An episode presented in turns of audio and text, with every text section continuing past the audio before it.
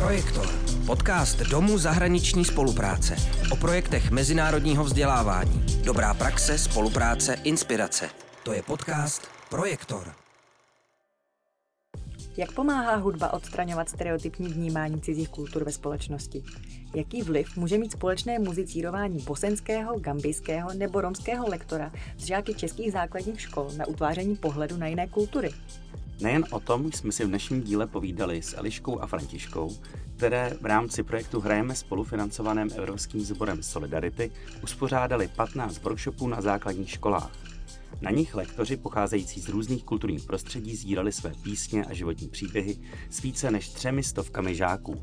Dozvíte se, jaké reakce dětí je nejvíce překvapily, jak obtížné bylo skloubit koordinaci solidárního projektu se studiem a na co si dát před realizací takového projektu pozor.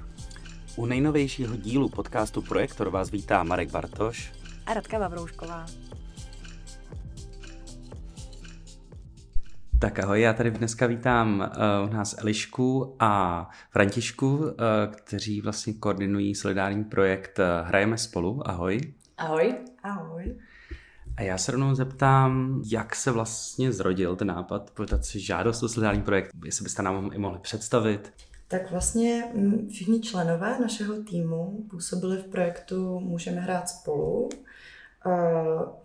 Fakulty humanitních studií Univerzity Karlovy a Pedagogické fakulty Univerzity Karlovy.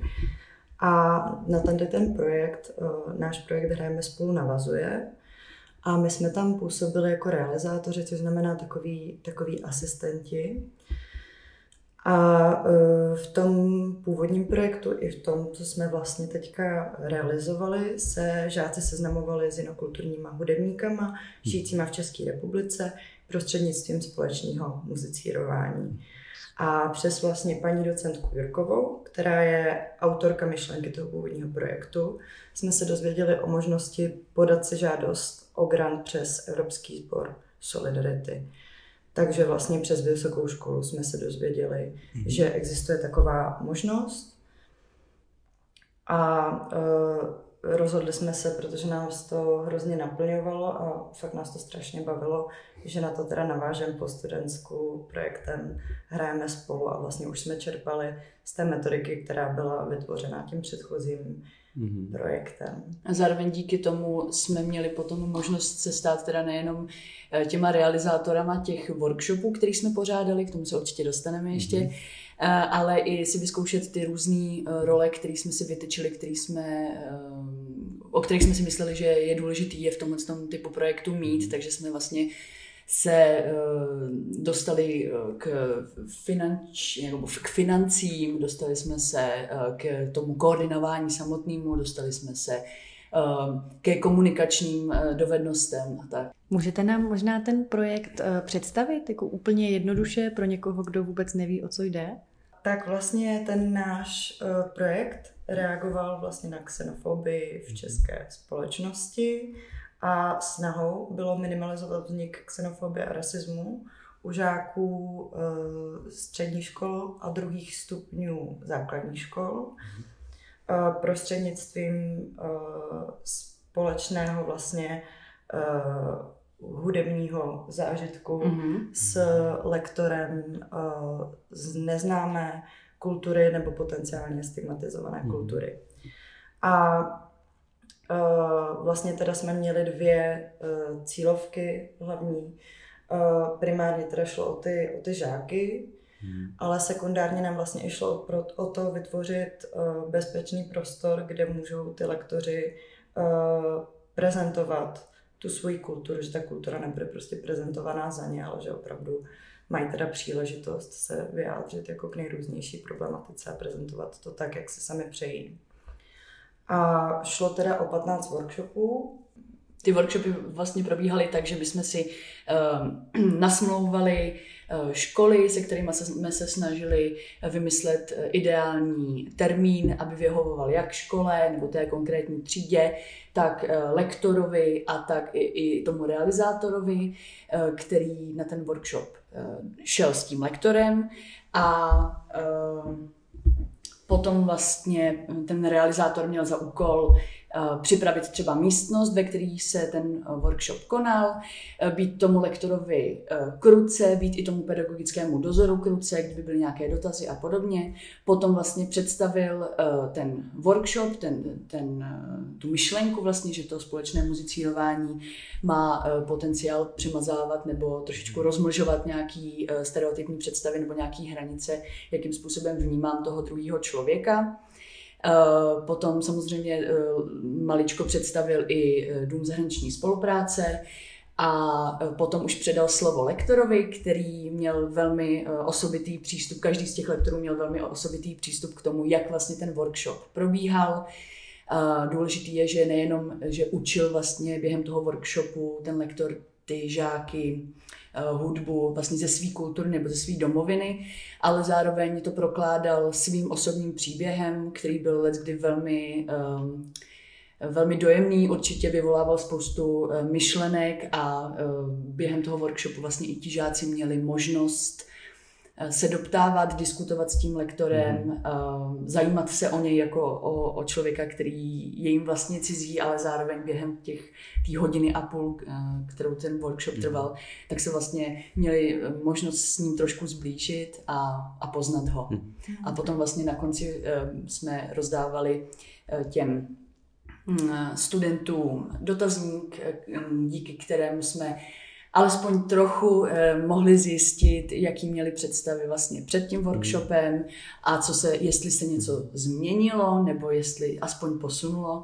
A pak jsme ještě, abychom to trošičku rozvedli, protože ten dotazník má je trošku problematický, protože samozřejmě limituje tu odpověď nějakým způsobem, tak jsme vlastně si i vždycky poprosili nějaký 2-3 studenty, kteří by byli schopní nám odpovědět do krátkého, nahrávaného, polostrukturovaného rozhovoru. Mm-hmm. Jenom jestli že právě mě na tom hrozně přišla důležitá ta dualita toho, že jsme chtěli jednak, aby se seznámili s nějakou širší kulturou, ty studenti, aby byli jako nějakým způsobem vlastně edukováni, trošku jako to tam bylo, ale spíš jako takový bonus, ale šlo nám taky hodně o to, aby se seznámili s tím člověkem jako s jednotlivcem, to znamená, aby to zase jako neměli nutkání zobecňovat, jakože tenhle člověk je reprezentantem celé té kultury a takhle jako tam všichni vypadají v té kultuře. A to právě mně přišlo, že díky tomu, že tam vyprávěl ten člověk i ten svůj osobní příběh, že to díky tomu bylo možné. A třeba na Mátkově si pamatuju z rozhovoru, který jsem dělala s jednou žačkou, že říkala vlastně po workshopu s Jendou, s naším romským lektorem, říkala, že si uvědomila vlastně, že by to neměli lidi takhle zobecňovat tu romskou kulturu, že teď, když se seznámila s Jendou, že jí vlastně došlo, že to strašně záleží na tom jeho osobním příběhu a že pochopila, že je nefér takhle zobecňovat, což nám přišlo samozřejmě hrozně dojemně. Říkala jsem si, to jsme přesně Mně napadá spousta otázek. Já se jenom ještě potřebuji zeptat, protože to je hrozně jako pěkný, takhle zprostředkovat kulturu skrz hudbu a vlastně osobní vyprávění. Ale přesto si myslím, že to je dost netradiční způsob. A vlastně by mě zajímalo, jak na to reagoval ten učitelský sbor nebo ten ředitelka. Když jste jim psali, tak třeba o tom nikdy neslyšeli, tak jaká byla ta reakce? Museli jste jim to hodně vysvětlovat, přesvědčovat je? My jsme měli vybudovanou strategii o oslovování těch škol a samozřejmě tu jsme budovali celou dobu a ještě kdyby ten projekt pokračoval další 3 roky, tak se ještě 3 roky bude budovat, protože to je něco, na co jsme si právě přišli i díky tomu, že jsme mohli být nejenom ti realizátoři, ale i vyloženě ten realizační tým toho projektu. A nicméně my jsme se snažili prostřednictvím e-mailu, který jsme sepsali a vlastně jsme nad ním docela dost hloubali, co nejstručněji představit ten projekt, ty hlavní myšlenky a rovnou jsme vlastně posílali nabídku lektorů a ty školy potom, když se jim to zalíbilo, tak se nám ozvali že by rovnou vlastně měli za úkol si vytipovat, jestli chtějí toho nebo toho lektora, minimálně dva, abychom prostě taky mohli s tím trošku nějak operovat. A když se jim to tedy zalíbilo, tak nám poslali tu odpověď a většinou rovnou napsali, přáli bychom si tohodle lektora, protože, nevím, nás zrovna zajímá jeho kultura, nebo napsali, máme žáky prostě z romského etnika, rádi bychom tohodle konkrétního lektora kvůli něčemu, takže to bylo vlastně taky to bylo úplně specifický vlastně, jak se ti pedagogové nám zpátky ozývali. Nicméně se nám to osvědčilo a samozřejmě díky tomu, že Františka udělala spoustu těch propagačních materiálů a tak a zároveň díky tomu, že jsme zjistili, že vlastně to oslovování přímý těch škol je nejúčinnější, tak jsme vlastně neměli díky bohu nouzi o ty nasmluvané školy.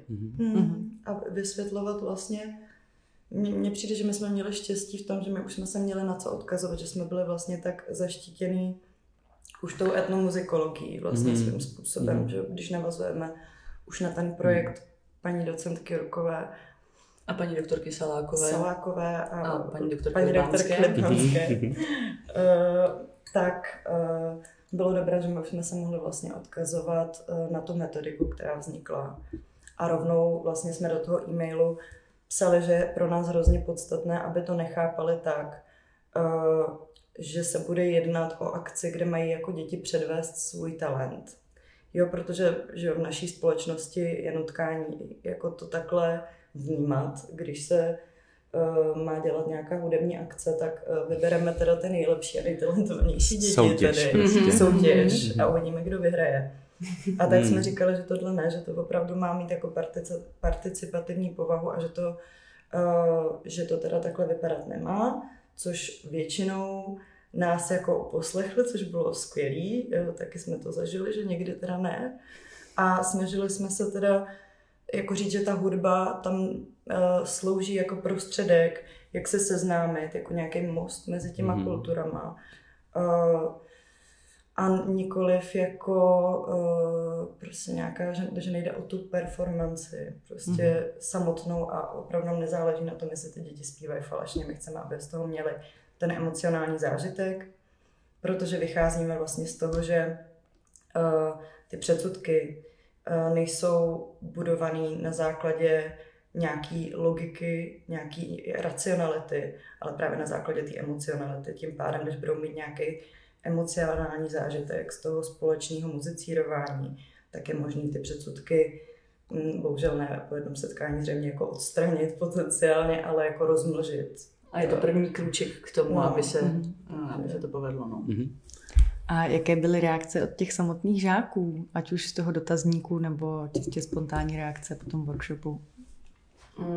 Hrozně moc to záleželo na tom, v jakém věku ti žáci byli. Záleželo to taky, na jaké škole jsme byli. Nicméně z těch dotazníků, které my jsme si schovávali, pak jsme si je vlastně přepisovali do elektronické podoby, abychom to potom mohli vlastně i zúročit v závěrečné zprávě. Tak jsme vlastně zjistili, že většina těch žáků se vztahovala před tím workshopem k té konkrétní kultuře třeba neutrálně nebo jenom lehce negativně. Třeba byla tam vyloženě vzpomínka jedné slečny, která říkala, že měla kdysi na základce nějakou spolužačku, která byla romského etnika a že s ní neměla nějak jako moc dobrý vztahy, protože.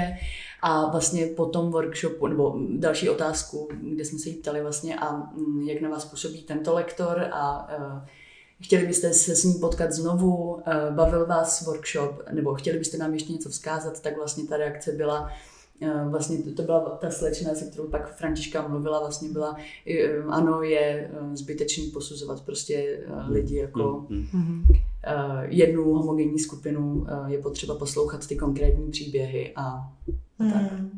Jo, a byli jsme, myslím, dost ale překvapený vlastně těma pozitivníma reakcemi, ale takhle čekali jsme, že budeme mít pozitivní reakce na ten projekt, samozřejmě nějaké, ale I byli jsme jako překvapený tím, že ty předsudky v tomhletom věku u těch dětí dospívajících nejsou opravdu tak zažraný. Že fakt byly mnohdy jako velmi kulturně senzitivní, hodně často se tam opakovalo to, že hodnotí etnickou skupinu neutrálně, protože přece to je jako univerzální, že se nemůžou lidi hodnotit na základě takových kategorií, což nás teda opravdu překvapilo, jak ty děti teda byly vyspělí a citlivý a říkali jsme si potom teda přemýšleli jsme potom hodně o vlivu sekundární socializace na to formování předsudků a takže nás to donutilo se jako dost zamyslet.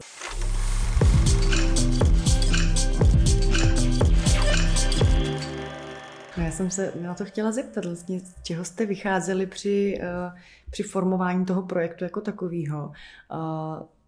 Právě jestli jste zjišťovali, jaká je ta míra nějakých předsudků té mladé generace, nebo jestli to bylo jenom z takového jako obecného povědomí, nebo jestli jste vycházeli z nějakých osobních zkušeností, nebo z nějakých výzkumů, nebo na co jste navazovali. My ještě tím, jakože vlastně jsme byli zaměřený celou dobu našeho studia a ta etnomuzikologie to takhle má, na kvalitativní, nikoli na kvantitativní výzkum, tak jsme to neměli, takže bychom čerpali ze statistiky, že bychom si řekli, podívejte se, kolik Čechů, jaký jsou to rasisti, ale spíš vlastně z osobní zkušenosti, kdy si myslíme, že ta úroveň toho přijetí těch jinokulturních obyvatel, nebo těch obyvatel, to jsou prostě považovaný nějakým způsobem jako za jiný, není ideální. Takže jako s tady tím předpokladem jsme teda do toho šli. A jinak jako z čeho jsme vycházeli dál, byly poznatky několika disciplín, protože ta etnomuzikologie je interdisciplinární obor, takže tam jednak teda z toho pojetí té hudby, které už jsem vlastně jako tak popsala předtím, bych řekla, že my tomu říkáme sociálně homogenizační potenciál společného provozování hudby. Dočetl jsem se. Což prostě vlastně znamená, že ten zážitek z toho společného provozování hudby emocionální má tendenci vlastně přemazat ty hranice nebo je rozmělnit mezi těma skupinama a vytvořit takový ten pocit, jako že to jsme my, jako společně ta skupina, která spolu něco vytváří. Že hodně zjednodušeně a hodně lidově jako prolomit ledy. A nějak přesně, tak jako zblížit. Je to tak. A potom druhá věc byla ještě potom jako psychologický výzkumy, který právě pojednávali o tom, že ty předsudky nekoření v té racionalitě, ale v té emocionalitě, proto teda ta hudba, když je vlastně v naší kultuře vnímaná jako nositel něčeho emocionálního, že potom to jako dobře funguje. A samozřejmě, je v tom i ten osobní nějaký zážitek, který máme minimálně každý z nás v týmu, těch lidí, co to dělali, že prostě nebyli obklopeni pouze lidmi, kteří by byli, jak to říct, nebyli rasisti.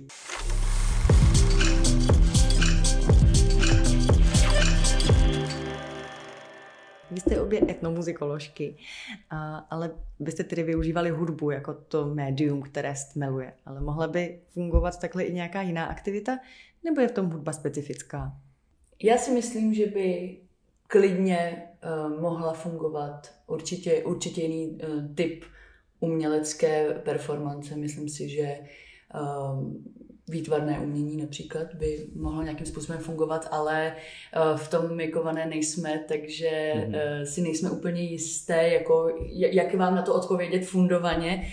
Nicméně ta hudba má ten potenciál z našeho pohledu možná největší, ale je to možná jenom tím, že jsme zainteresované. Trochu zaujatý.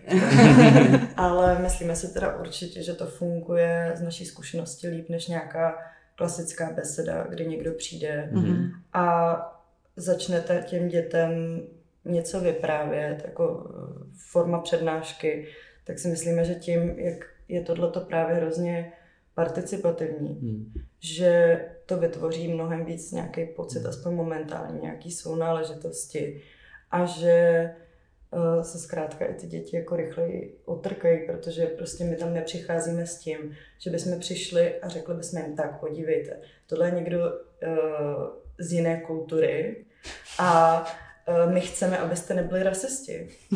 Takhle to neprobíhá.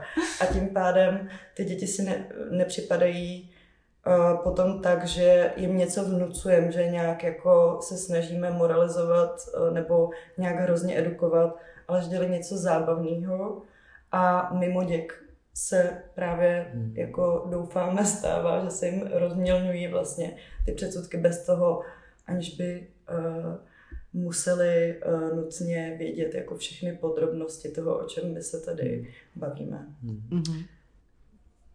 Mně ještě napadá tak jako, jestli jste se někdy setkali i s tou negativní zkušeností, dokážu si třeba představit, že díky, nebo ne díky, ale kvůli přístupu právě pedagožky, kdy ty děti se nedokázaly jako naladit, otevřít, protože třeba tam vládla nějaká atmosféra.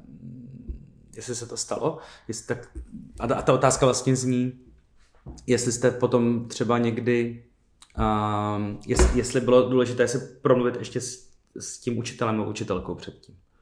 Jak to bude probíhat? Může být snažší vzdělávat děti, než vzdělávat ty dospělé. No právě. To taky strašně záleželo, ale velmi málokrát se nám stalo, že by pedagogický doprovod musel zasahovat do kázně nebo nedej bože do kvality zpěvu nebo rytmu nebo něčeho podobného. Nicméně na těch workshopech, na kterých jsme byli, tak jsme měli to štěstí, že i ten pedagogický doprovod byl opravdu otevřený a my jsme se hodně chtěli vyhnout tomu, abychom šli za paní učitelkou potom a řekli, my bychom potřebovali 2 děti a ona by řekla, tak Anča a Honza k tabuli. Takže jsme vlastně se snažili najít tu strategii, aby to i pro ty děti nebylo jako Ježiši Kriste, já jdu teďka mluvit s nějakýma divnýma lidma, prostě, kteří přišli k nám do školy a něco nám říkali.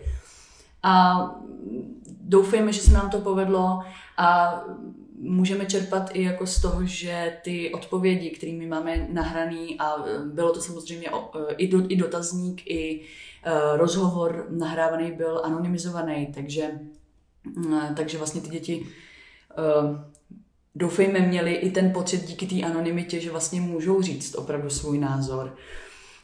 Takže vlastně ty reakce byly prostě dobrý. No. Zároveň samozřejmě ten, kdo nechtěl se s námi povídat, tak si s námi nepovídal. Bylo to vlastně i po zkušenosti s těma pedagogama vlastně z toho minulého projektu, kdy tam se právě stalo párkrát, že ty pedagogové měli nutkání to pojímat trošku jako hudební výchova, jako Anička zpívá nejlíp, tak si poslechneme Aničku, nebo se snažit do toho zasahovat, do toho workshopu, což vlastně nám přišlo zbytečné, protože jsme chtěli právě tvořit bezpečný prostor a ne, aby vlastně tam ty pedagogové jako působili, takže budou třeba ty děti napomínat. Ale samozřejmě se nám třeba stalo, že byl prostor na dotazy a konkrétní třída prostě žádný neměla, protože nechtěla, protože je to nezajímalo zrovna to, kde jsme zrovna byli, třeba u nějakého konkrétního příběhu nebo něco takového. To známe všichni ze školy, že prostě máte někdo dotaz, nikdo nic neříká, tak se paní učitelka zeptá.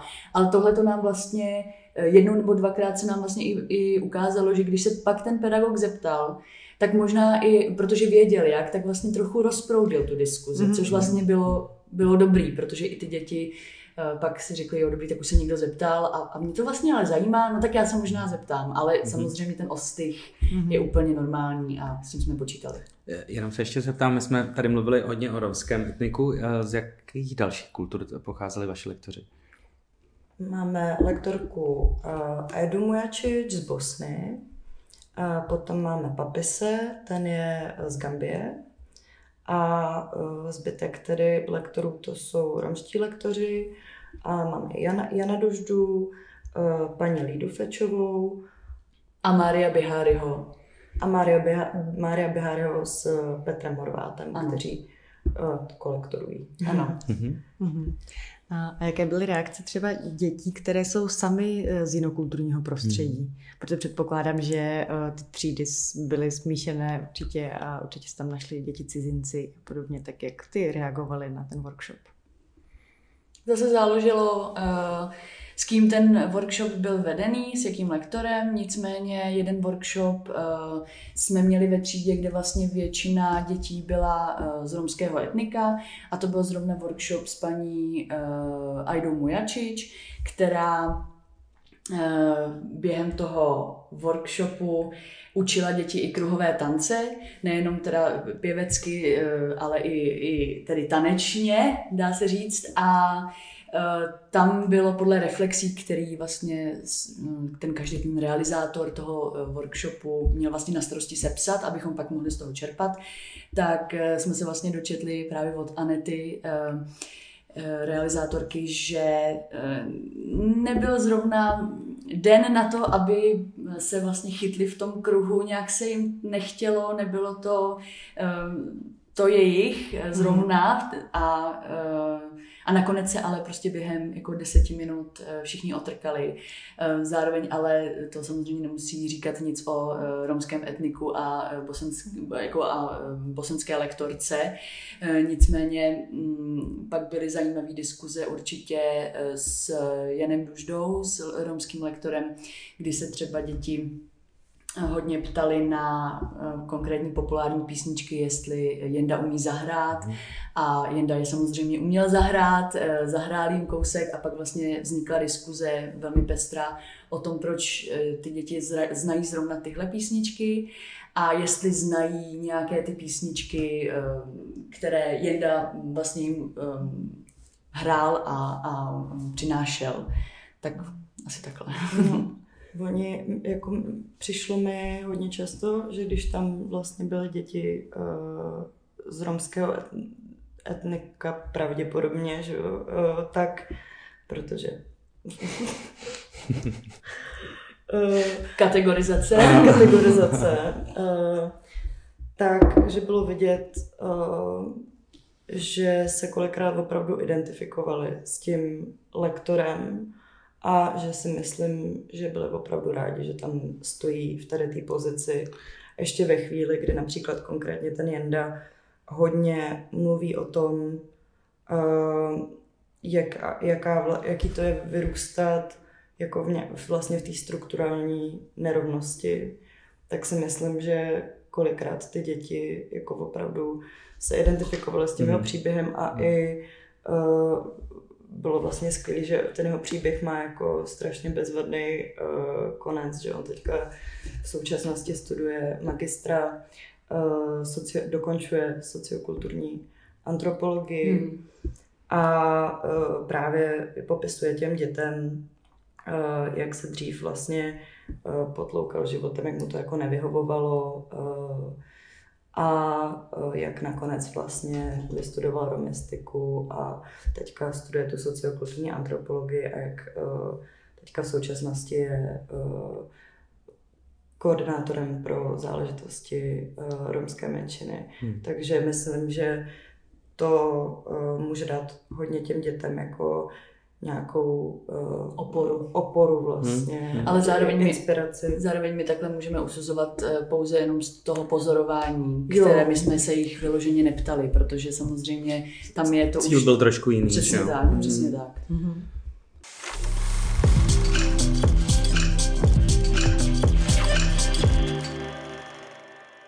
Abych se vrátila možná k tomu projektu, k té jeho realizaci, k té vlastně administrativní části, možná řekněme.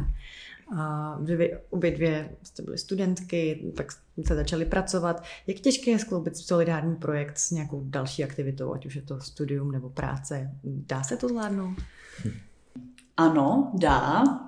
Nicméně my jsme měli, znova opakujeme tu velkou výhodu, že jsme měli na čem stavět.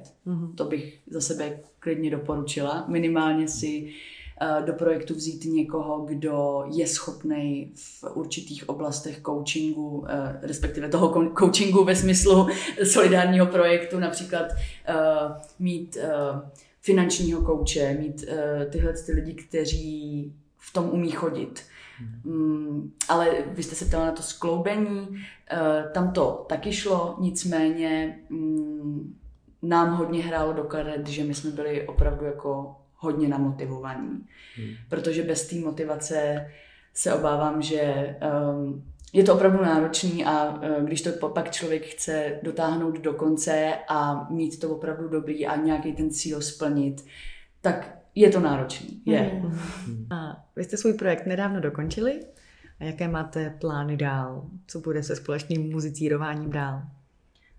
Tak my si hrozně přejeme, aby tímhle ty workshopy neskončily a byla to i vlastně myšlenka toho projektu, že nám jde o nějakou dlouhodobější udržitelnost toho. A proto vlastně odkazujeme ty školy na stránky etnomuzikologie.eu. Případně na naše facebookové stránky Hrajeme spolu. Kde můžou vlastně najít ty školy, kontakty na ty konkrétní lektory i ukázky z těch jednotlivých workshopů, aby měli představu a můžou je kontaktovat, přímo je. A ještě navíc je tam k tomu právě vytvořená ta metodika přes Fakultu humanitních studií a pedagogickou fakultu a tím pádem mají přesně jako tam napsaný návod k tomu, aby to byli schopni sami zorganizovat. A měli jsme strašnou radost, že právě několik škol už vyjádřilo zájem o samostatné pořádání těch workshopů, takže my doufáme, že se to teda povedlo a že ta myšlenka bude pokračovat tímhle způsobem. Nemluví o tom, že jedna škola dokonce, nebo jedna třída dokonce měla zájem o další workshopy s jednou tou lektorkou a ona se zabývá také arteterapií a měli hrozný zájem o to a my jsme říkali, my se omlouváme, my to vlastně nesmíme dělat, protože my jsme zavázáni nějakým způsobem k tomu, co máme dělat a tohle už by nemělo spadat pod nás. Nicméně domluvte se s ní a ona bude točit, pak jsme to nějak i říkali, že prostě se jí asi bude ozývat ta škola a vypadá to, že je to na dobré cestě, no, ta udržitelnost, což je prostě na tom úplně to nejlepší, že jsme prostě jenom střípek v nějaký jako velký mozaice dělání dobra.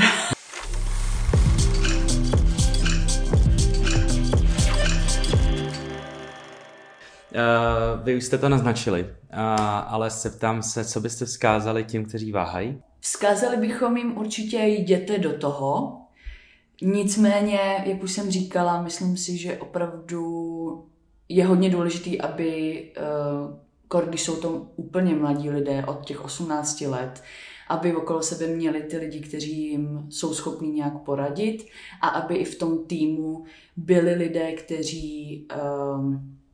kteří budou splňovat tu roli, kterou mají. My jsme měli to velké štěstí, že vlastně jak Johana, tak Vašek, tak Aneta a Františka byli namotivovaní, dělali svou práci dobře a nakonec jsme to zvládli a i přesto, že jsme původně z jiných disciplín, tedy dva pedagogové a tři antropologové, tak jsme nakonec zjistili, že ta interdisciplinarita v tom týmu je strašně důležitá a je strašně zajímavý poslouchat někoho nebo toho druhýho a je dobrý si brát ty zkušenosti i toho druhýho, naučit se respektovat disciplínu někoho jiného.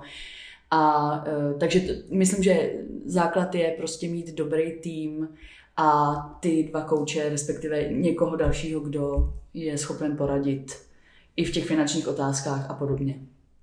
Já souhlasím, ale řekla bych, že ještě bych chtěla dodat, že teda kromě toho, že je dobrý si takhle vytvořit kolem sebe nějaký silný tým, kterýmu teda věřím a vím, že se na ně můžu spolehnout a vybrat si kouče, který vím, že mají to know-how a že mě můžou podpořit, tak opravdu do toho jděte a máme z toho opravdu cenné zkušenosti. Myslím, že jako ten rozvoj kompetencí byl veliký. Občas to bylo trošku děsivý, jak se to řešilo všechno, tak na místě spontánně rychle, ale stálo to za to a já třeba jsem se díky tomu rozhodla si podat žádost o grant na další projekt a teďka vlastně budu koordinátorkou dalšího projektu a hrozně mi to vlastně pomohlo v oblasti mého kariérního života, takže určitě doporučuji. Super, tak Eliško, Františko, moc děkujeme za rozhovor, bylo to moc zajímavý povídání. My taky moc děkujeme. Moc děkujeme za pozvání. Děkujeme, ahoj.